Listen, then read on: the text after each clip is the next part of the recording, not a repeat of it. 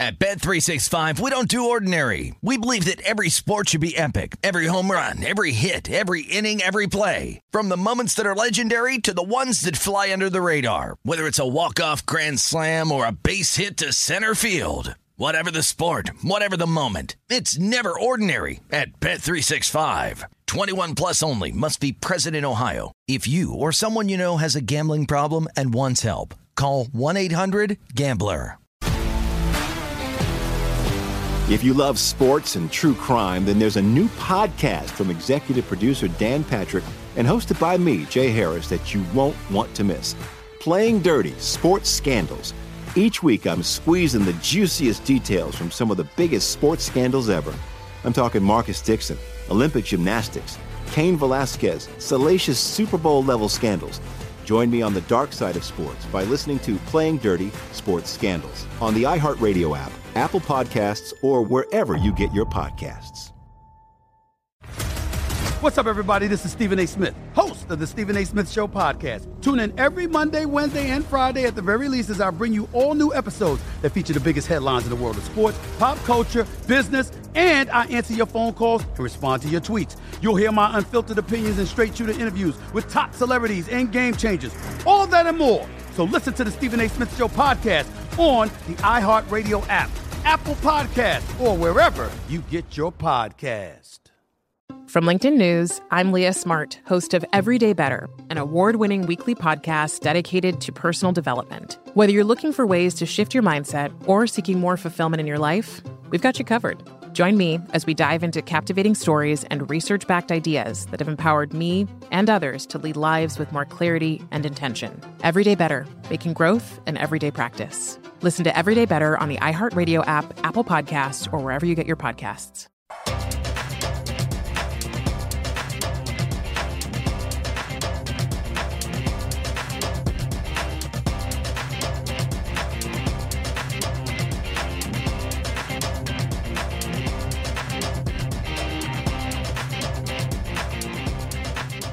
Welcome back to the program. It's Betting Across America. Mike Pritchard, Josh Applebaum with you today, and so is our guest, Adam Burke, sports betting analyst. Adam's in studio. Adam, how are you? Good. Long time no see. I know you run the program yesterday. Uh, you were so good. We wanted you back here today. Thank you. It's a uh, ringing endorsement. I really appreciate oh, it. of course. I mean, the insight, right, Josh? The insight that Adam has, oh, of course. Is, uh, we can't measure it. So uh, lucky to have him in studio. Absolutely, and Adam, I always love having you. And by the way, I'm lobbying behind the scenes, the scenes to make you a part of this show every single day. So if anyone's listening, that's that's what I'm working on. But Adam, I want to throw some games at you real quick. One that I have an eye on: Cleveland Browns. Uh, I know you're a Cleveland guy. I'm on the Cleveland Browns over win total 10 and a half. But what's your take on this Week One game? You know, I keep referencing this really great great tweet from John Ewing, our buddy at BetMGM. When you are a Super Bowl loser the next year in Week One, these teams uh, since 1996 only eight and 13 straight up 4 and 17 ATS. So they're not covering and they're really not winning. I'm looking at a, a, dog play here on the Cleveland Browns. They're getting six. A lot of these books open minus six. Everyone's taking the Chiefs, yet books really don't want to go to six and a half. Tells me kind of a line freeze. They don't want to hand out the hook there. How do you diagnose this game? Are you waiting for a six and a half? Would you grab the points here or just any leans overall in this big matchup? Yeah, you know, I, I think it's a really interesting week one game here for a variety of different reasons. And you know, look, I mean, it, it's so tough, Pritch, in week one, and I think mm-hmm. you know this too. We don't know exactly what we're going to get from these teams. Right. You know, you don't know if you're going to get the playoff hangover. You don't know if all the free agent acquisitions are going to wind up playing out the way that you expect them to. So I have been treading pretty lightly overall in week one. And it's one of those things where I'm kind of trying to find some teams that maybe aren't front and center for everybody and then just trying to find some of those games that are off the beaten path where mm-hmm. I think mm-hmm. maybe there is a mispricing, maybe there's some uncertainty about how that team is going to play. So, you know, for me specifically, I'm not exactly looking at that game, but it is a game that I think is of great interest for a lot of people out there and one that could set the tone for the rest of the season. Right. Uh, and to Josh's point, uh, the information you try to find an angle if you can. And, and certainly, if there is a Super Bowl hangover, uh, there could be an angle there that people might want to lean on or, or gravitate towards. Uh, but you know, Josh, we were we were talking about, or Adam, we were Josh and I were talking about the Cleveland Browns earlier in the program uh, in regards to can can you really back the Browns now? You being uh, out there in Cleveland for a long time, and uh, you know what's what's the mindset of the Browns? Can they can they handle the lofty expectations that uh, have been thrusted upon them right now? Well, and I think that's the big question, and and especially when you've got a marquee game like this right out of the mm-hmm. gate, where when you look at this number, honestly, you can see that there's a lot more respect for the Chiefs than there is for the Browns. Right. But when you look at what's happened from a futures standpoint, or just in terms of all the headlines, the buzz, the hype, so on and so forth, you would think that the Browns would be a shorter underdog in mm-hmm. this spot, but it turns out that they're not. Look, I think that what the Browns have done this offseason is that they've sort of positioned themselves to where they feel like their chief competition is a team like Kansas City, okay. is a team like Buffalo, right. as opposed to, you know, Pittsburgh's kind of falling off a little bit, Baltimore's kind of falling off maybe a little bit here. So I think the Browns this is sort of the litmus test for them. Mm-hmm. And I think that we're going to find out very, very quickly on Sunday if they're able to live up to that expectation you talked about. Yeah, you know what, Josh, too, you know, when you think about it, the matchup, the revenge angle, if there could be one for the Browns, uh, you've had all off season to think about this matchup against the Chiefs, and, and certainly you're healthy, too. And, and that's, uh, from a mindset standpoint, Josh, you would rather play the Chiefs uh, the first game of the year fully healthy, 100% healthy, uh, and have that best chance of winning that game. Yeah, I totally agree with you, Pritch. And again, we got to go back to that big playoff game. Remember, that was the game where Patrick Mahomes got hurt. It was mm-hmm. 22-17. I was loving that because I was on the uh, I was on the Browns there, and they were I think they're like plus eight, something like that. Everyone's like, oh, you only covered because Mahomes got hurt. Maybe that's so, but hey, sometimes you bet on a team and your guy gets hurt. That's all part of betting. But right. I like this revenge angle, Pritch. And the other thing is, you know, system match wise, looking at not just this, you know, Super Bowl hangover team week one next year, they really struggle, but also these big dogs. When you're looking at these dogs, six points or more, mm-hmm. and really, I'm holding out for the hook. If you can find a six and a half, to me, uh, the fact that they don't want to go there, even though it's heavily heavy betting uh, with with Kansas City, tells me the odds makers they they're showing some respect in one way to the Browns. They don't want to hand out the hook. But again, you're six or more, six and a half or more. You're around 57% ATS than week one spot. And I think when you're betting these games, you got to think in your head, how am I going to cover this number? I think it's running the ball. The run that running game is crucial here. Right. You know, keeping the ball away from Patrick Mahomes, playing better defense. Browns loaded up on a lot of defensive guys in the draft and in free agency. I think that's your that's your play here if you're going to bet the Browns and the points. Yeah, great information right there. It's betting across America, and we are presented by BetMGM. I'm Mike Pritchard, one of your hosts live from Las Vegas. Your other host on the East Coast, Josh Applebaum, is in Boston, and with us in studio, Adam Burke, sports betting analyst. Adam, uh, the football season. I don't know how it's going to start. I mean, it's a great unknown week one. A lot of times uh, we get preseason games maybe to perhaps gauge it. Uh, but coaches have gone down the path in terms of, okay, I don't want to play my starters. I want to make sure that they're healthy.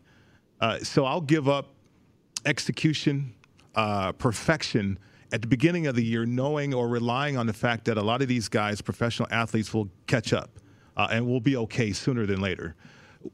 Do you approach betting the same way? I mean, the coaches are thinking that way. They're telling us that. Uh, I'm apprehensive because I think it takes away some of the nuance of the game that can really help teams. And therefore, as a bettor uh, uh, in game or, or certainly before the game, I'm going to be trying to exploit those situations. Yeah, you know, I, there's a lot of uncertainty coming into any season. There's a lot of uncertainty coming into any week, frankly. And that's why live betting has been such an attractive thing because mm-hmm. you get to see what's happening. You know, it, it's not just sort of taking all the information, putting it all together, making your best guess. You can actually watch the game. And that's something you and I actually talked about off air after our segment yesterday uh, was that – you know, I figure for you, having played, having been an analyst, you know, in the booth for so long and all of that, that live betting would be really good for you. And I think going into week one, where as you said, there are a lot of these first team units that have not played together at all, including mm-hmm. some of the new quarterbacks. And so I think that live betting in week one, while live betting is always important, I think in week one it is extremely important, right. and maybe even your best course of action. Josh, do you think uh, sharps have accounted for uh, that situation from preseason to regular season? Yes, I think it's kind of a learning curve for everyone. I, I, I, would say with sharps, they're really dependent on their own numbers, what they've set, what their power ratings are. Obviously, comparing that to the books. But I think you guys bring up a great point. You know, back in the day, it was hey, you can bet the the full game odds, and maybe you get a first half, and that's pretty much it. But live betting has revolutionized everything mm-hmm. because it gives you the opportunity. And to me, if you're live betting, you got to be watching the games. I don't think you should ever live bet if you're looking at a box score. Or you're just looking at the score. The whole point with live betting is if you know a sport and you know the intricacies, and you can put your finger on the pulse of what's going on and seeing adjustments or injuries or things like that. That's where you can make some money with live betting. Uh, the other thing with live betting though is is you got to be very disciplined. I've seen a lot of people get in trouble right. live betting where you know I'm hanging out with my buddies and uh, they know I work in the sports betting industry. They're just they just want to have fun. They live bet every play after you know they have a million live bets going on where maybe you cap the whole the full game odds perfectly and you win that bet, but you live line both sides a million times and you kind of throw away your win. So I think if you can be con- disciplined, consistent, if you see a situation where you know maybe they're shooting the lights out in a basketball game, but they're kind of getting lucky and it's going way over, maybe you can buy low on a live line under that sort of thing. But again, live line, a lot of opportunities here. It's hard for the books to adjust mm-hmm. sometimes, uh, but looking for extreme situations, buy low, sell high, to me is where live lining can be profitable. Well, to pull back the curtain on the conversation Adam Burke and I had after the show yesterday, uh, it is in regards to, for instance, the Rams. Uh, McVay has not played his starters. He's going with the formula that was successful for him uh, when they got to the Super Bowl. But he's got a new quarterback now, though. And uh, how do you have the nuance for that new quarterback? So, for instance, Matthew Stafford. Uh, in practice, he's going to set up in a pocket, three step, five step drop, play action, whatever. And so, as offensive lineman, I, okay, I kind of get a feel for that. Now you got game speed. As an offensive lineman, I don't know if I'm going to have a sense or a feel for where Matthew Stafford's going to set up in the pocket. And by the way, I got to block Khalil Mack. Uh, right? So as an offensive lineman, I have my own tendency sheet. Uh, and then you have Matthew Stafford, who he's either going to slow his uh, drop or speed up his drop to try to time up the route with a receiver. But he wasn't able to do that in preseason. So I think those nuances right there will be on full display, or lack of nuance could be on full display in this game. Yeah, and something else too. You know, Josh kind of alluded to it with that Browns and Chiefs game, hoping to get a six and a half, trying to get a little bit of a better number out there in the market. Look, I think the Rams win this game. Right. I think, in spite of what we've talked about, here's some of the concerns that we have. I think they still win. Okay. And as I said on yesterday's show, I think that the Rams are a really good teaser candidate, taking them down to minus one and a half. If you think that the Rams are going to play well, you may get a better number than seven and a half as this game's going along mm-hmm. if things are a little bit disjointed to start out. Maybe you find a minus three, a minus three and a half live, something like that that gives you a little bit more margin for error, gives you the chance to let this team settle in. So, really, I think, as I said, I think in week one, that's critically important. You can do that any week of the season. But for the reasons that we've been discussing here, it's not a bad idea because laying seven and a half is kind of scary in week one when you haven't seen the first team offense play together. Adam, I'm right there with you, and I think one of the classic ways live lining, you're not reinventing the wheel, but uh, a favorite gets down early. You know, this in my basketball analogy would be uh, when it was Klay Thompson and Steph Curry, and I know it's a different sport, but when they were winning all those NBA championships, they would routinely get down by you know five, ten points in the first quarter, and now you're getting them at a way better live line, money line opportunity, or with the points or whatever it may be. So to me, that's an easy one. Also with totals, maybe fluky things happen. Uh, maybe you can kind of buy low, sell high on a total that's super inflated or deflated, or maybe it's a high total for a game. They don't score any points really in the first half. Getting that second half over, I think there's value there. Uh, but Adam, let's get to some of the games that you're looking at this weekend. I want to ask you about the Jets Carolina total here because I've seen some money to the over. I think you had uh, one of the lowest totals on the board for week one. It was like 43. Now it's up to around 44, 44 and a half. Looks like there's some over money coming in. One system I have is when it's really hot out. Uh, it's a college system for me. It's an NFL system for me. When it's 80 degrees or hotter, line rises a half point. The over is about 54%. Not crazy, but it is profitable. It's going to be a hot day, one o'clock in Carolina there, about 85 degrees. So what's your take on this total? Are you looking over with the Jets and the Panthers? Yeah, this is one where I do agree with the money that we've seen going in on the over. And, and, that's a good angle you bring up about the heat. I mean, you know, that's something that does happen in the South, obviously, here in September. And of course, you know, in August when you get those college football games. A few different things I like about this. I mean, first of all, you, you talk about playoff revenge, you talk about some of the revenge angles that are out there. Sam Darnold's got a pretty interesting one here against his former team in the Jets. Obviously, new coaching staff for New York, but Darnold has a ton of weapons to work with here in Carolina. Not to mention the Bra- the Joe Brady offense, which I think should be really, really good for him. But look, you've got a healthy Christian McCaffrey. You've got guys like DJ Moore. You've got Terrace Marshall. You've got Robbie Anderson. These are guys that, you know, for the most part, I mean, he did have Anderson with the Jets, but he never had a Christian McCaffrey. Mm-hmm. You know, he got Matt Forte later on after Matt Forte wasn't nearly as effective as he previously was. So I think Sam Darnold's got the opportunity to put up some points here, have a pretty good showing. I don't love the Panthers' defense. I think Zach Wilson's got some players to work with as well.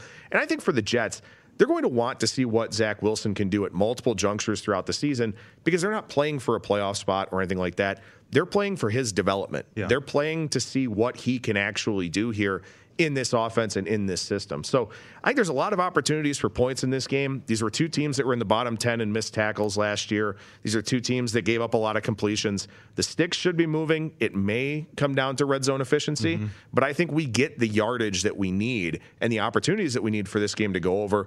We just have to hope those skill guys make plays in the red zone. Yeah, I mean, confidence is everything in the National Football League. I mean, you got uh, Sam Darnold, who was not confident he was seeing ghosts up there in New York, uh, and now he's fully confident with the new co- coordinator and Brady, and then also Christian McCaffrey. I mean, this guy was wonders, did wonders at Stanford, and certainly uh, Darnold was familiar with that. How about this one, Eagles uh, and the Falcons? We were talking about the Falcons, perhaps on paper, could be pretty explosive this year. Uh, which situation do you like in this game? Yeah, as you said, I mean, you look at the Falcons. I think Art Smith is a really good fit for this team. I think Art Smith is a good fit with a veteran quarterback like Matt Ryan. Obviously, Ryan Tannehill's career really rebounded very nicely in Tennessee mm-hmm. with Art Smith. So I do like that part of the equation here. And look, you've got two coordinators I think should be very good in the red zone. You know, Art Smith with Tennessee, they were first and second in red zone efficiency over the last two seasons. And you've got the Colts, who uh, or Sirianni, who was with the Colts. Yeah, they were 18th last year, but they were top 10 the two previous years, including a year where Jacoby Brissett was the primary quarterback right. for the Colts. So you've got two pretty good red zone play callers here. I think that's a really important angle in this game. Also, look, I think that Jalen Hurts should do okay in Philadelphia with this Sirianni scheme. It's going to have a lot of similarities to Frank Reich. It's not going to be a whole lot different from what the Eagles have previously had. So I think that that's something where Jalen Hurts probably going to walk into a fairly decent situation as the unquestioned starter now. So this is another one. I think we get the yards. I think we get the ball movement. I think we've got a good chance at red zone efficiency here. So I'm going to get the over in that game between the Eagles and the Falcons. Adam, I'm right there with you. I think the market backs you up. This thing opened 47, it's up to 48. The other angle here is, you know, domes. Uh, obviously, it's baked into the cake. The odds makers know this. They're going to set these lines with all this stuff in mind. But uh, in a dome, you do see more offense, a slick track, uh, you know, easier to kind of get going on offense, harder on defense to, to, catch up here. So I'm with you on that over between Jalen Hurts and uh, and Matt Ryan here. But uh, I want to ask Real you quickly. You know, I want to interject yeah. for a second because I want to ask Pritch about something. Yeah. I was kind of thinking about this angle in this game mm-hmm. with a mobile quarterback in Jalen Hurts, right. a guy that can improvise. So early on in the season, as a defense, as you're trying to get into the rhythm of the season and all of that, you're kind of worried about your assignment. You know, making sure that you're playing the scheme correctly. Mm-hmm. Is it harder early in the season to defend these mobile quarterbacks that can improvise? Yes, uh, there's really not a game plan that a defense can have to stop a, a mobile quarterback. Um, uh, most of the times for defenses, it's a guessing game but you're trying to guess correctly by creating situations. For instance, second and 10 uh, or third and long. Like if we can, as a defense, create situations like that, then that takes away some of the weapons or some of the options there offensively. Uh, and so, depending on Hurts and his talent and his skill set, uh, I, I, think as a defense, you can kind of come up with a game plan that way. But if you're specifically trying to come up with a game plan to take away the run from a quarterback, you're you're you're not going to be successful at all. So uh, it's a big guessing game for defenses. The way defenses guess correctly, though, is by creating situations. Bill Belichick talks about that all the time situational football. No, I was just wondering because I think that may be a little bit of an angle here too, where mm-hmm. Hurts can do some creative things, yep. extend plays. You know, uh, Josh already talked about you know not that this game is outside, right. but you know defenses will get tired, mm-hmm. and if you're chasing a quarterback around, that's that's no fun in week one. I'm right there with you, Adam. The other one, uh, you talk about mobile quarterbacks, hard to defend, looking at totals that rise. Arizona at Tennessee, that thing ticked up. I think it was 51 opener, mm. now 52. Kyler Murray, uh, you know, obviously, uh, you know, a mobile quarterback, high flying offense there with Tennessee. Also, that's going to be an outdoor game where it's going to be hot out, so you're checking off a few boxes there. Uh, Adam, wanted to real quick get your take on tomorrow's game, uh, Dallas and Tampa Bay. I'm noticing we're going to eight and a half at a lot of these books. Maybe that was a little bit of respect here for Chris Godwin, who we thought he was going to play, but it was kind of up in the air. We got uh, finally some official news that he's full participant, good to go here. I'm seeing eight, eight and a halfs now pop here. Adam, uh, what's your take on this one? The total's 51 and a half, 52. Obviously, lines moving here big to Tampa Bay, opening minus six and a half. Is there any value to laying this number at this point? I would argue no. You've missed the best of it. Any reason to maybe buy low on the Cowboys, or are you just going to kind of stick with your teaser there, which I think is a great idea, uh, minus eight down to minus two? Yeah, I mean there there will be millions of teasers that have the Buccaneers in them this week. The books yeah. will be rooting very, very hard for Dallas to find some way uh, to win this game and kind of bust up those teasers. Look, I couldn't take Dallas here. I mean, everything that we talked about earlier in the in the previous bit about the Rams and about Stafford and all of that, I have no idea what Dak Prescott looks like in this game. I, I have no clue. And this is not the kind of defense that you want to return against. Tampa Bay is very good. They get a lot of pressure with that front four. They don't have to throw exotic blitzes at you if they don't want to. So this is a really bad matchup for a guy like Prescott coming off of such a major injury. That being said, again, you may get a live opportunity here where maybe Prescott looks better than expected, or maybe Tampa Bay scores first very quickly. All of a sudden, you're getting double digits with the Cowboys. Maybe that's something you can kind of revisit. But in terms of a pre flop play on Dallas, not a chance for me. Yeah, you know, week one is always the great unknown. We talk about that often, but after week one, and I think that's what's happening in college football a little bit, week one to week two, Josh and Adam, when uh, and Adam brought this up yesterday, box score study. Mm-hmm. So I want to focus on that because that piqued my interest big time uh, when you said that yesterday. Box score study. So what categories would you highlight for bettors uh, to zoom uh, zoom in on and, and focus on in terms of box score study? I think box score study is critically important because a lot of times the, the betting markets will be slaves to the final score. Mm-hmm. You know, whatever the final score says, it's going to you're going to get the imp- the implication that the game played out a certain way. That's not always the case. You know, one of my favorite plays this week in college football is Tulsa. Tulsa almost outgained UC Davis by three yards per play. They lost that game because they were minus three in turnovers and had 12 penalties. So that's a situation where Tulsa was clearly the better team. They just fell on the wrong side of turnover luck. Okay. So turnover margin is a big one to look at from a box score standpoint. Yards per play, very important as well you kind of got to read into the game state a little bit. You know, if a team's running the ball because they have a big lead late, maybe the yards per play differential won't be as big as it could have been. But yards per play, you know, if there's a big penalty discrepancy, third down conversion rate is a big one. You know, if you stay on the field, you wear out that defense, that's a really good thing. But if that's something you haven't been doing in your previous games, maybe that's something you don't expect to happen in the next one. So I think looking through the box score, looking through the play by play, kind of seeing the distance of the scoring drives. Okay. You know, because an 80 yard scoring drive is a lot more impressive than a 22 yard scoring drive. Mm-hmm. So Rutgers scored 61 points. They're plus five in turnovers. They didn't have a scoring drive over 65 yards. They had several under 20 yards. So those are things I think are really important because you can find mispricings in the betting market as a result. I'm right there with you, Adam. You know, someone told me a long time ago, recreate box scores, and it kind of uh, you feel like, oh, it's a lot of work, but it's worth it if you put the time and effort because there are a lot of times where a score doesn't often reflect exactly what went on. Like your point, I think was perfect. Like team scores a million points in a game. You know, were they a juggernaut offensively, or did they have a lot of turnovers and maybe kind of weird, fluky things happen? I think that's something that all bettors should take into account. Look at the box scores, recreate them, use it to your advantage. Real quick, Adam, I want to throw a baseball game at you. Cincinnati and Chicago Cubs. I think you had to play maybe maybe on this total total. Looks like wind's blowing in a little bit at Wrigley Field. Uh, I do have an under ump here, Chad Fairchild. Total right now is nine. Are you looking at the under uh, with the Reds and the Cubs today? I am looking at the under. Thanks for the note on the umpire. It's actually one that I didn't look at for that one. But th- these are two guys, and Vladimir Gutierrez and Alec Mills, that don't really walk a whole lot of people. These are two offenses that over the last month or so have struck out a ton, specifically Chicago. They've got far and away the highest K percentage in baseball. Gutierrez is not a big strikeout guy, but the Reds do have a lot of strikeout relievers. So I don't think we get a lot of balls in play in this game, not a lot of quality contact. You mentioned the wind blowing in a little bit. I think under nine, the way to look in that Reds and Cubs matchup. Josh, uh, we're not letting Adam leave the studio. he is staying right there in that chair because we got more to talk to uh, when it comes to betting with the great Adam Burke here in studio with us. Uh, that's coming up next right here on VSIN, the Sports Betting Network.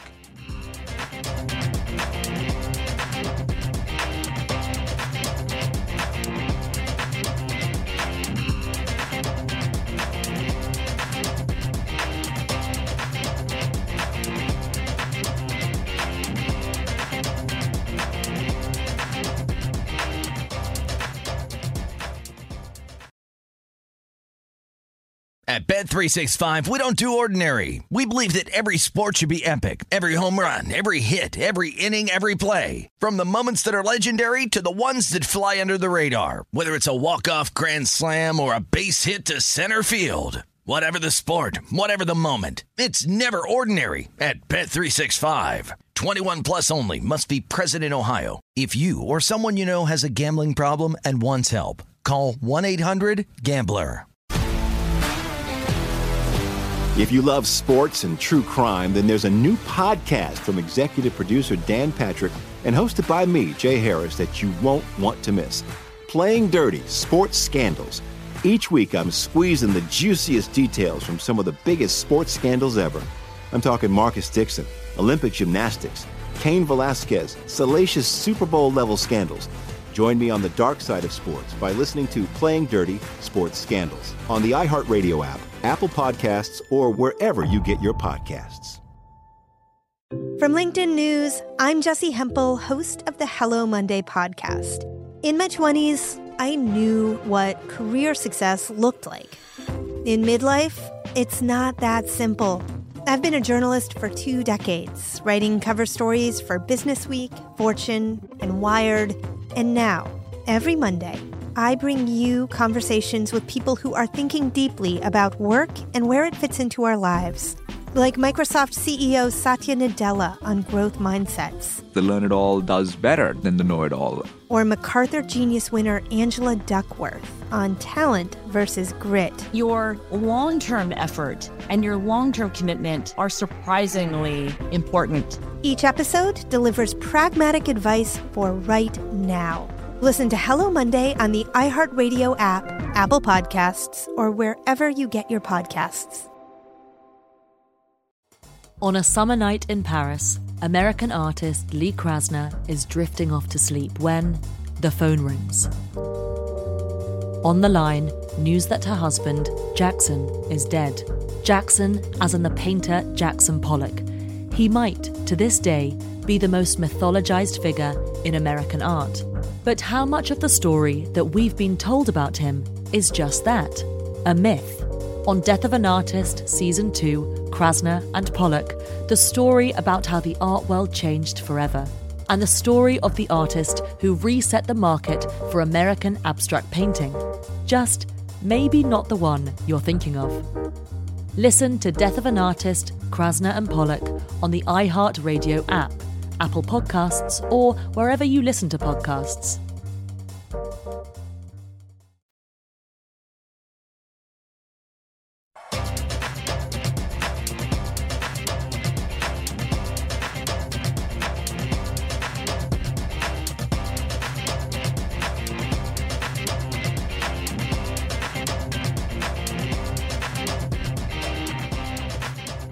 Helps you hire great people fast. According to Talent Nest, Indeed delivers four times more hires than all other job sites combined. Visit Indeed.com/slash credit.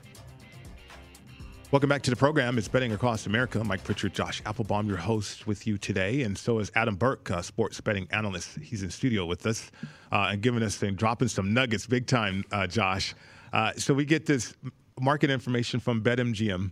Um, maybe there's some insights. Maybe there, there, there, there, are not insights here on this one, something that you can follow or not. But uh, most bet overs, uh, according to BetMGM, they highlight the Lions, uh, the over uh, five. That that win total has changed, right, Josh? And then the Titans, yeah, the Titans over at nine. You know, I, I don't know. I don't know how I could bet the Lions over. I, I, just, I really don't. And it's funny too because you know, for those that are able to see the screen here, the Lions most bet over and, and most bet under. and, and I feel like to me, a lot of that under money is probably coming from Michigan okay. because as a Browns fan, I, I've seen years of futility. I mean, they're finally good now, which is great. Mm-hmm. But you, you have that pessimistic outlook. It's your team, and you're like, well, we're playing for the number one overall pick. You know, so I, that's a really fascinating one to see both sides taking so much action for the Lions. I could see both sides taking a lot of action for a big name team, mm-hmm. but not the Lions. Josh, what do you think? I'm right there with you. There's something's fishy about this. Maybe it has something to do with Michigan, you know, legalizing betting recently, and maybe big money. Maybe Kid Rock put a big bet. He got a little inebriated. He bet the, both the under and the over. I don't know. There's something going on there. Something weird. Maybe our guy Patrick Meagher has some insight there with, with his hometown team. But uh, Adam, I want to ask you about the most bet under teams. I love all three of these. Actually, I had kind of an alternate bet on the uh, the Lions under four and a half. You can find an alternate line. I think you can get like plus 120 on that. I think it's going to be a long year for Campbell and the, and the, the biting in the kneecappers over there. Uh, also, Bengals under six and a half, Jaguars under six and a half, fade rookie coach, rookie quarterback. Adam, if I threw these three top uh, under bets to you, Lions under, Bengals un- under, Jaguars under, which one are you most confident in, or are you maybe going the other way with some of these?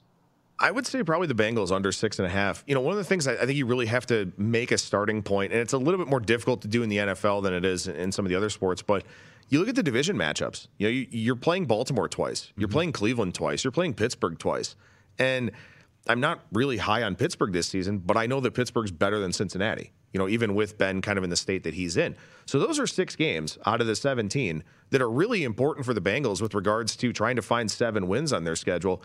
And they go what? Maybe two and four at best in those games. Probably one and five. I would assume that they lose both games to the Browns and the Ravens. Would be my guess. Maybe split with Pittsburgh, something like that.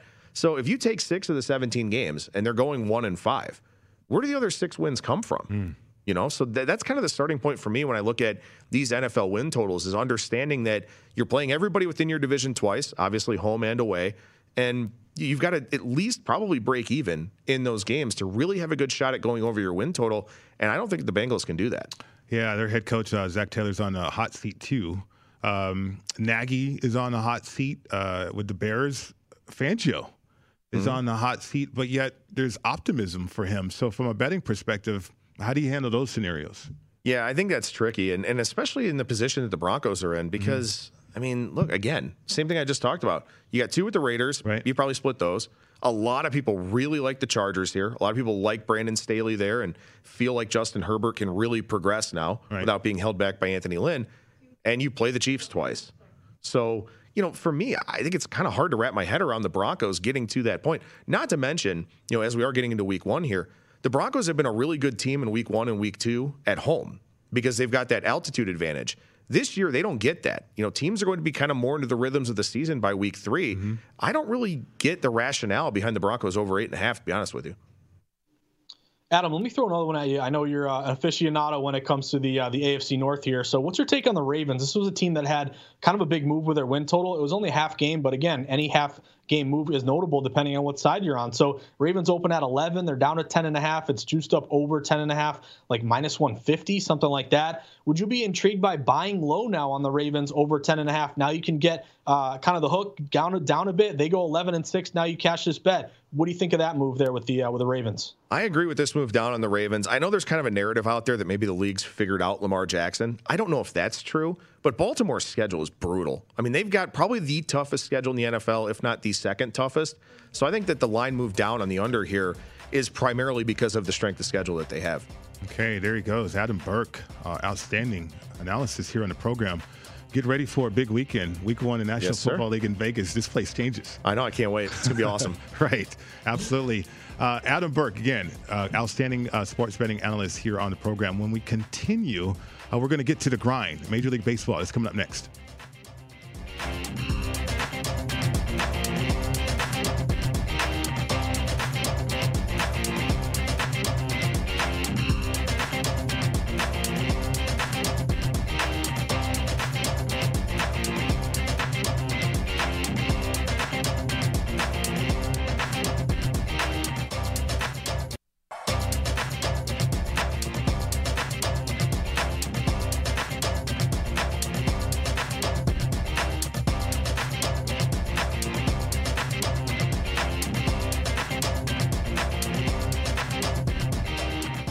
Friday's episode of the Ron Flatter Racing Pod comes from the turf meet at historic Kentucky Downs. Longtime racing writer and publicist Jeannie Rees talks about this weekend's Breeders' Cup qualifiers from the National Horse Players Championship.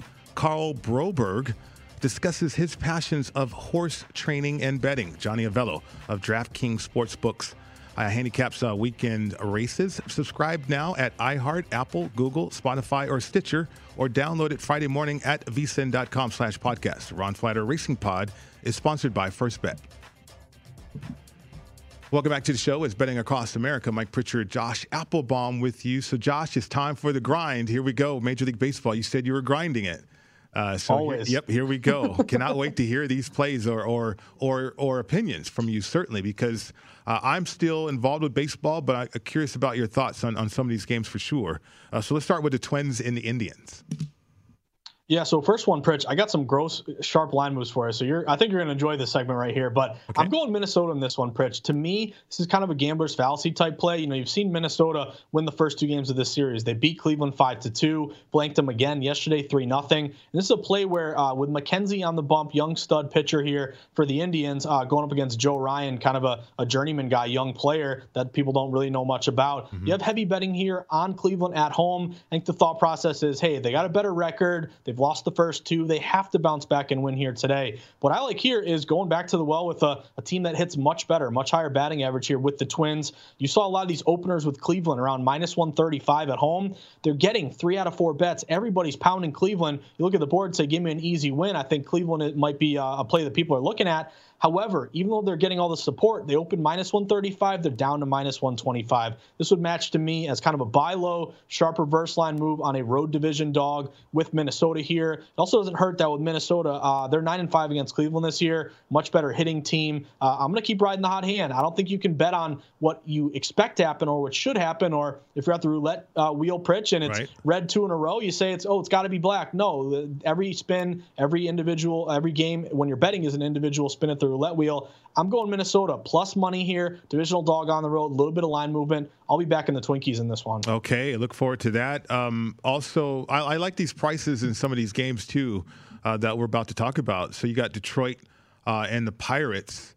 Uh, again, the only reason to watch is if you have a bet, right? I mean, uh, it's the Pirates at home minus 124, nine's the total.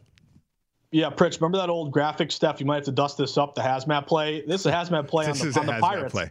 It is. I'm laying a minus number with the Pirates. I, I really hate myself, Pritch. I'll be honest with you, but I like this play. To me, this is a really sharp line move. You know, you've seen the Pirates win the first two games of the series. Mm-hmm. They won six to three. They won three to two again yesterday. Kind of the same situation where public number one, they don't want to bet this game at all because it's so disgusting. But if they're going to bet it, they're saying, "You're serious? You know, Detroit's got a better record. I'm getting a little plus money with the Tigers. Give me the Tigers here." But no, good move here toward Pittsburgh. I think a little bit of an advantage with a veteran like Keller going up against Manning, who's a high pick but really has struggled a little bit at the big league level. You saw Pittsburgh open minus 110 very very short home favorite, almost like a pick'em number, slightly that minus 110 toward the Pirates. Pirates are steamed up all the way to minus 125, Pritch. So let me ask you, who wakes up uh, when football's in the air and says, "I got to bet the Pirates"? Only wise guys who have an edge on this game. So give me the Pirates. Uh, I'll be sweating the Pirates tonight, Pritch. Can you believe it? Yeah, I can believe it.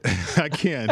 um, so Keller, this veteran, you know, he's four and ten. He's got a six point two three ERA, right? Oh man, that's it. Almost makes me like it more, Pritch, when okay. you throw stuff at me like that. Because if they're getting a line move in their favor, and everyone knows this guy's ERA is 6.23, I guess on the one hand, Manning his ERA is like 6.29, mm-hmm. but I kind of like that. It looks so gross, but yet the line's going in their favor. I'm going to put faith in this kind of fade the trendy dog line move. I'm going Buckos in this one. Okay, here we go with a good one. Um, I, I, think uh, the Mets and the Marlins. Uh, what are you seeing in this matchup? I'm seeing a really sharp line move on the fish here, Pritch. So I think with with uh, the Mets, obviously, I don't know if their uh, their owner Steve Cohen is, is going to tweet something to them if they lose this one tonight. But this is a pick'em game, Pritch. How on earth are the Mets only a pick'em against the Marlins? They have a far better record, uh, way more players who are, are recognizable, and the public wants to get behind. However, this thing actually opened with Rich Hill on the bump against Alcantara. I think this is an advantage for Miami with Alcantara, who's been pretty good this year. You know, his numbers aren't crazy, uh, but he's 8 and 13, bad losing record, but 3.3 ERAs. He really is the ace of this team. What I like is this opener was Mets actually like minus 125. I saw an opener minus 130 everybody's betting the Mets, yet this thing is all the way down to a pick 'em. So obviously, if you're if you're going with the line move, you're not getting the best payout here with the Marlins. I think you know pros really targeted Miami like you know plus 115, plus 110, some kind of plus money number there. But this one stinks to me. If everyone's on the Mets mm-hmm. saying they'll roll against the lowly fish here today, Pritch, why is this down to a pick 'em after it opened Mets like minus 125, minus 130? That'll be divisional dog, sharp reverse line move. I'm going to go with that move. I like the Marlins here. Again, I don't. I, if you if you ask me on the street, Pritch, I bump into you and you say, "Do you like Minnesota? Do you like Pittsburgh? Do you like Miami tonight?" I would say, "No, I don't like them, but they're sharp moves, and more often than not, sharp moves aren't going to win every time, but they're going to win a majority of the time. So that's why I'm going to be with Miami tonight." Okay, Mets about four games back of Atlanta in that division. Uh, moving forward, okay, how about the Reds and the Cubs? The Reds need a victory, big time. Uh, what are you seeing in this one? They really do, and I think Adam Burke hit the nail on the head. I, I lean that under with Yeah. him. You know, it's a little bit of wind blowing in there at Wrigley Field, and we have seen uh, some unders between these two teams recently. But I like this uh, money line play with the uh, with the Cubs. This is another really sharp move that jumped out to me, kind of like those games we just mentioned. Cubs are kind of in the same spot uh, that like Pittsburgh and Miami are in, where this act- game actually opened with Cincinnati. Uh, this opener, I had to double check a few times, Pritch. It opened like minus 140 with the Reds here. So it's all the way down to minus 110. That's about a 30 cent move here on the Cubs, who open, you know, plus 130. Now they're down to even money. Again, you're not getting the best of it. You're not getting the best number. You could say, hey, you are buying low on the Reds now. You're getting a much better number. But why are you getting a better number? To me, this matches uh, kind of a classic spot here. The Cubs, who had a seven game win streak until they lost yesterday, and that was a 4 3 game. They were in that game. Uh, everyone's betting Cincinnati, yet this line is tanking, plummeting to the Cubbies here at home. I'll go Cubbies. Divisional dog high total. Line move in their favor. Very contrarian. I like this play here with the Cubs. Try to get any kind of plus money. Plus 102, plus 103, anything you can find. I like Chicago with that line move. And then the Dodgers uh, minus 125, eight and a half the total against the Cards. Yeah, I think on principle, you know, riding the Dodgers, riding the Giants, riding the Rays late down the stretch, these are teams that uh, really are motivated to continue to win, whether they're solidifying a playoff spot or like the Dodgers, you got to keep winning because there's no days off. You still have to catch the Giants here. This game opened, uh, I think it was like actually like minus 105, very short favorite here for the Dodgers. We were waiting on the pitcher. Uh, it's going to be White as the opener here for the Dodgers. I'm going to ride the Dodgers once again, Pritch. They're, they're all the way up to minus 125. Good sharp line move, non division uh, road favorite. I'll go Dodgers in this one. So we have a pitcher confirmed in, in this one. Yeah, White. Okay. I'm not sure who that. Maybe it's Walter White. I don't know. He, he got he, uh, he broke through from Breaking Bad. I don't Yeah, know. you know, plus 224 run differential on the season two for the Dodgers. Uh, minus 125. That's attractive right there. Uh, more betting across America when we continue. That's coming up next.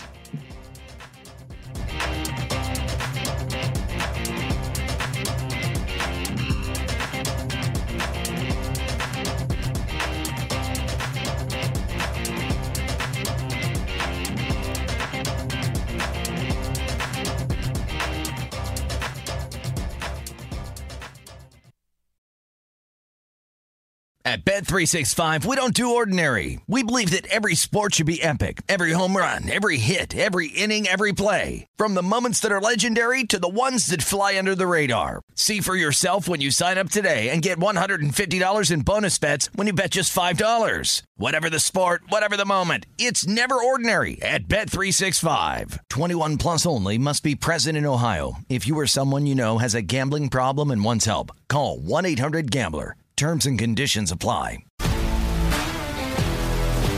If you love sports and true crime, then there's a new podcast from executive producer Dan Patrick and hosted by me, Jay Harris, that you won't want to miss. Playing Dirty Sports Scandals. Each week, I'm squeezing the juiciest details from some of the biggest sports scandals ever. I'm talking Marcus Dixon, Olympic gymnastics, Cain Velasquez, salacious Super Bowl level scandals. Join me on the dark side of sports by listening to Playing Dirty Sports Scandals on the iHeartRadio app, Apple Podcasts, or wherever you get your podcasts. On a summer night in Paris, American artist Lee Krasner is drifting off to sleep when the phone rings. On the line, news that her husband, Jackson, is dead. Jackson, as in the painter Jackson Pollock. He might, to this day, be the most mythologized figure in American art. But how much of the story that we've been told about him is just that a myth? On Death of an Artist, Season 2, Krasner and Pollock, the story about how the art world changed forever. And the story of the artist who reset the market for American abstract painting. Just maybe not the one you're thinking of. Listen to Death of an Artist, Krasner and Pollock on the iHeartRadio app, Apple Podcasts, or wherever you listen to podcasts. From LinkedIn News, I'm Jessi Hempel, host of the Hello Monday podcast. In my 20s, I knew what career success looked like. In midlife, it's not that simple. I've been a journalist for two decades, writing cover stories for Business Week, Fortune, and Wired. And now, every Monday, I bring you conversations with people who are thinking deeply about work and where it fits into our lives. Like Microsoft CEO Satya Nadella on growth mindsets. The learn it all does better than the know it all. Or MacArthur Genius winner Angela Duckworth on talent versus grit. Your long term effort and your long term commitment are surprisingly important. Each episode delivers pragmatic advice for right now. Listen to Hello Monday on the iHeartRadio app, Apple Podcasts, or wherever you get your podcasts.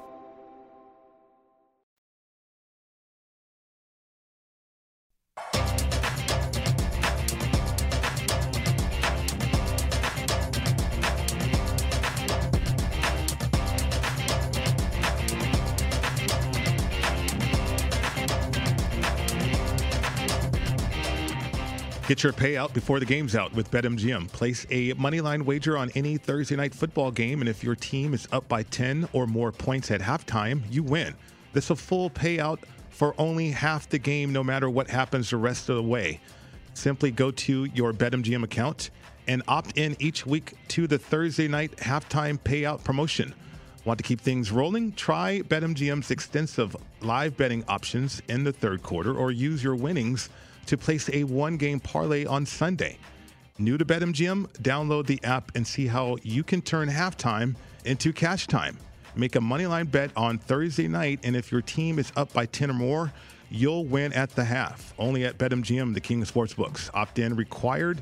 Eligibility restrictions apply. Visit BetMGM.com for terms and conditions. Must be at least 21. Please gamble responsibly. If you feel you have a problem, is 1 800 Gambler. Promotional offer not available in Nevada. Welcome back to the program. It's Betting Across America. Mike Pritchard, Josh Applebaum with you today. And so, Josh, uh, finishing up uh, games that are attractive here on the Major League Baseball schedule. The White Sox and the A's go at it. Uh, the White Sox, the dog here, plus 115, nine's the total.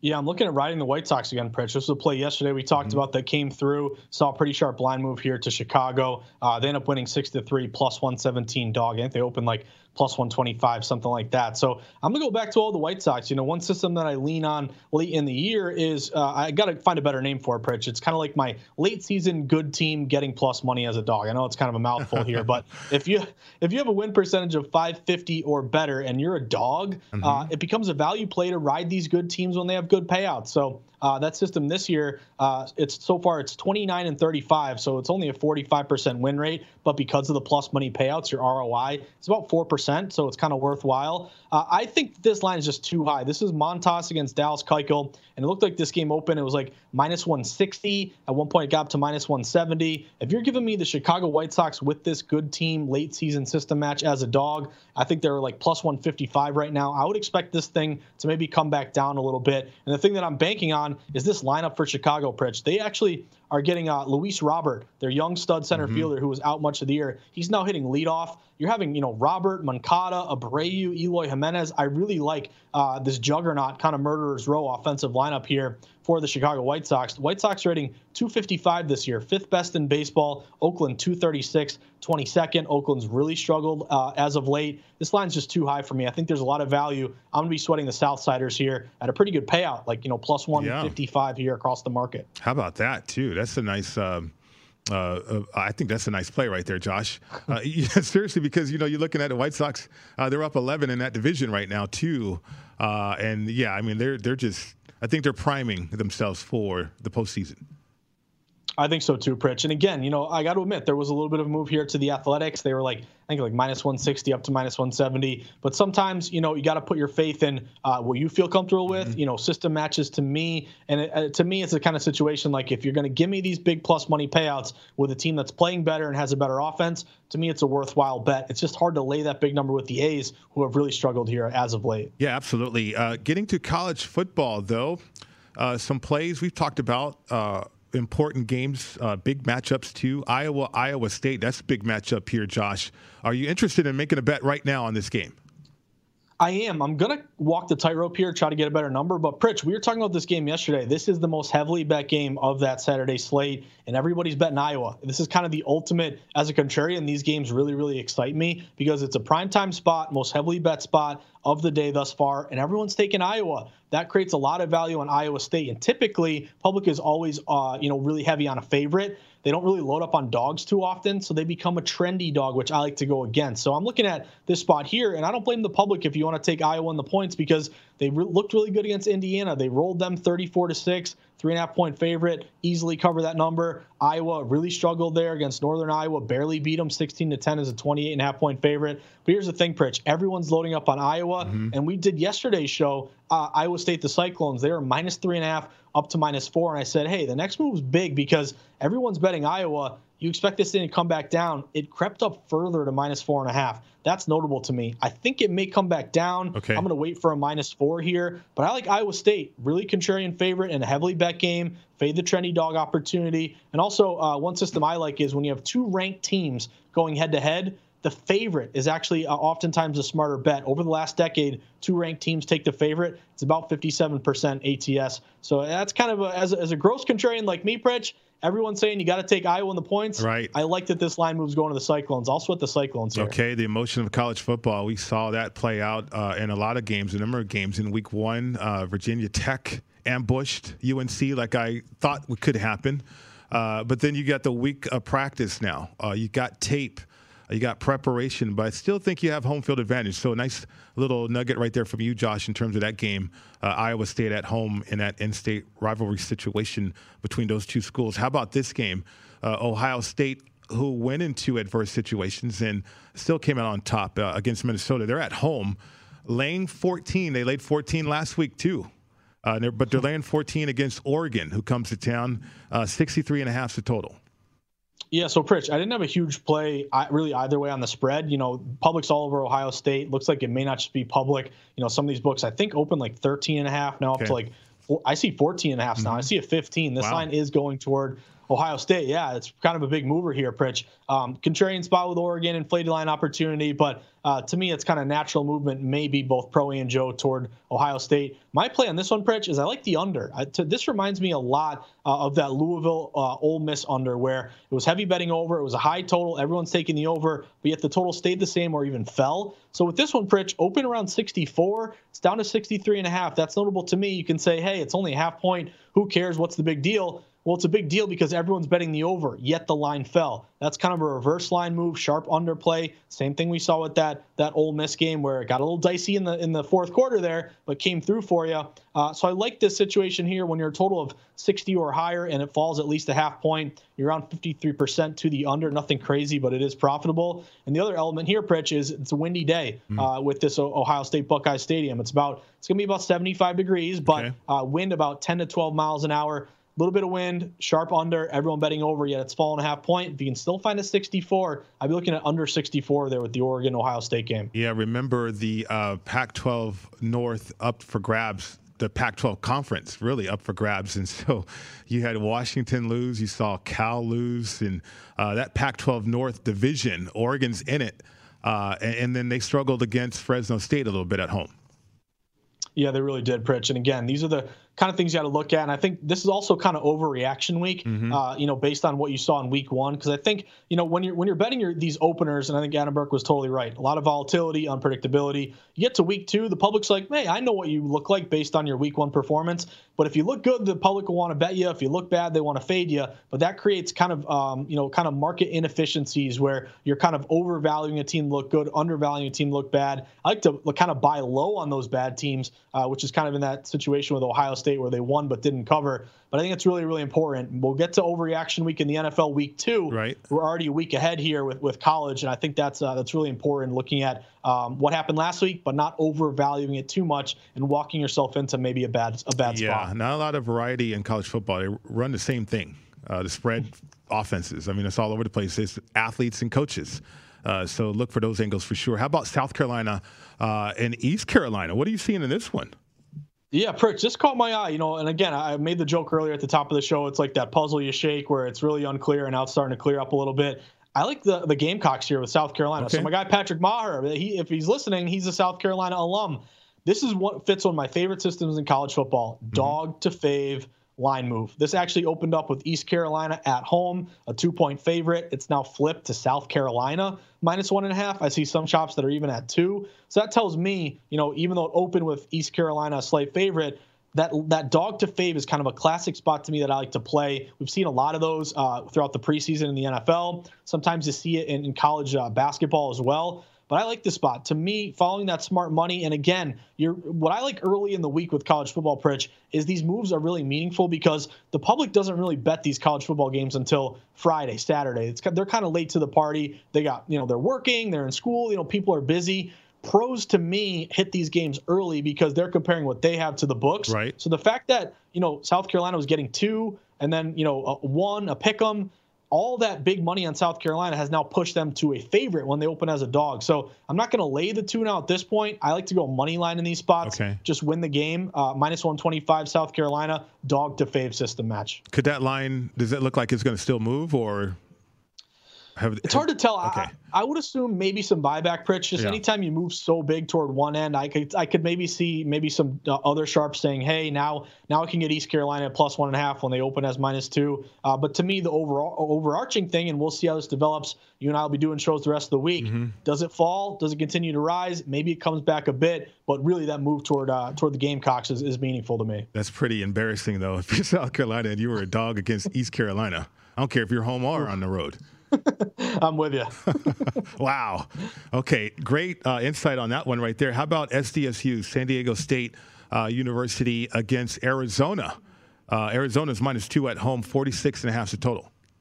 Yeah, this was a low bet game, Pritch, that I saw a notable move. And again, I kind of liken this to like niche markets where uh, not a lot of action yet, but the action is meaningful because it's coming from respected bettors. Mm-hmm. I like this move toward Arizona. You know, they actually opened this game at a pick 'em. So you're at home, typically you get three points home field advantage. You know, if it's a pick 'em at home, then technically neutral site. Maybe San Diego State is a favorite. But what's notable to me is it's kind of a little bit of betting on San Diego State Yet Arizona went from a pick 'em to minus two. So that's kind of a classic play to me, almost kind of the reverse of that uh, that situation there with, with, the Gamecocks. But with the Wildcats here, again, a pick 'em to now minus two looks to me like the respected money is on Arizona here at home. I'd be looking at again another money line play, probably around minus 125 there with the Wildcats. All right, great job today, Josh. Uh, we got our work cut out for us tomorrow. Not only getting ready for the game Thursday night football, but also making picks.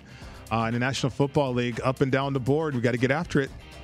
I can't wait, Pritch. Tomorrow's game day, our first big NFL game day together. So uh, make sure you get your sleep tonight, Pritch. Big oh, day yeah. tomorrow. I'm gonna have my eye black on and everything. I'm ready to go, man.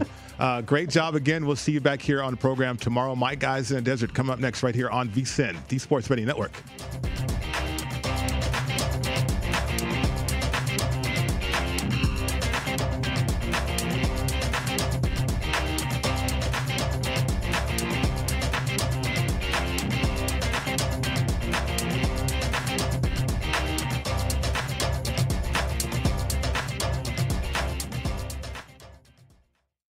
At Bet365, we don't do ordinary. We believe that every sport should be epic. Every home run, every hit, every inning, every play. From the moments that are legendary to the ones that fly under the radar. Whether it's a walk-off grand slam or a base hit to center field. Whatever the sport, whatever the moment. It's never ordinary at Bet365. 21 plus only must be present in Ohio. If you or someone you know has a gambling problem and wants help, call 1-800-GAMBLER. If you love sports and true crime, then there's a new podcast from executive producer Dan Patrick and hosted by me, Jay Harris, that you won't want to miss. Playing Dirty Sports Scandals. Each week, I'm squeezing the juiciest details from some of the biggest sports scandals ever. I'm talking Marcus Dixon, Olympic gymnastics, Cain Velasquez, salacious Super Bowl level scandals. Join me on the dark side of sports by listening to Playing Dirty Sports Scandals on the iHeartRadio app Apple Podcasts, or wherever you get your podcasts. What's up, everybody? This is Stephen A. Smith, host of the Stephen A. Smith Show podcast. Tune in every Monday, Wednesday, and Friday at the very least as I bring you all new episodes that feature the biggest headlines in the world of sports, pop culture, business, and I answer your phone calls and respond to your tweets. You'll hear my unfiltered opinions and straight shooter interviews with top celebrities and game changers. All that and more. So listen to the Stephen A. Smith Show podcast on the iHeartRadio app Apple Podcast, or wherever you get your podcast. From LinkedIn News, I'm Leah Smart, host of Everyday Better, an award winning weekly podcast dedicated to personal development. Whether you're looking for ways to shift your mindset or seeking more fulfillment in your life, we've got you covered. Join me as we dive into captivating stories and research backed ideas that have empowered me and others to lead lives with more clarity and intention. Everyday Better, making growth an everyday practice. Listen to Everyday Better on the iHeartRadio app, Apple Podcasts, or wherever you get your podcasts.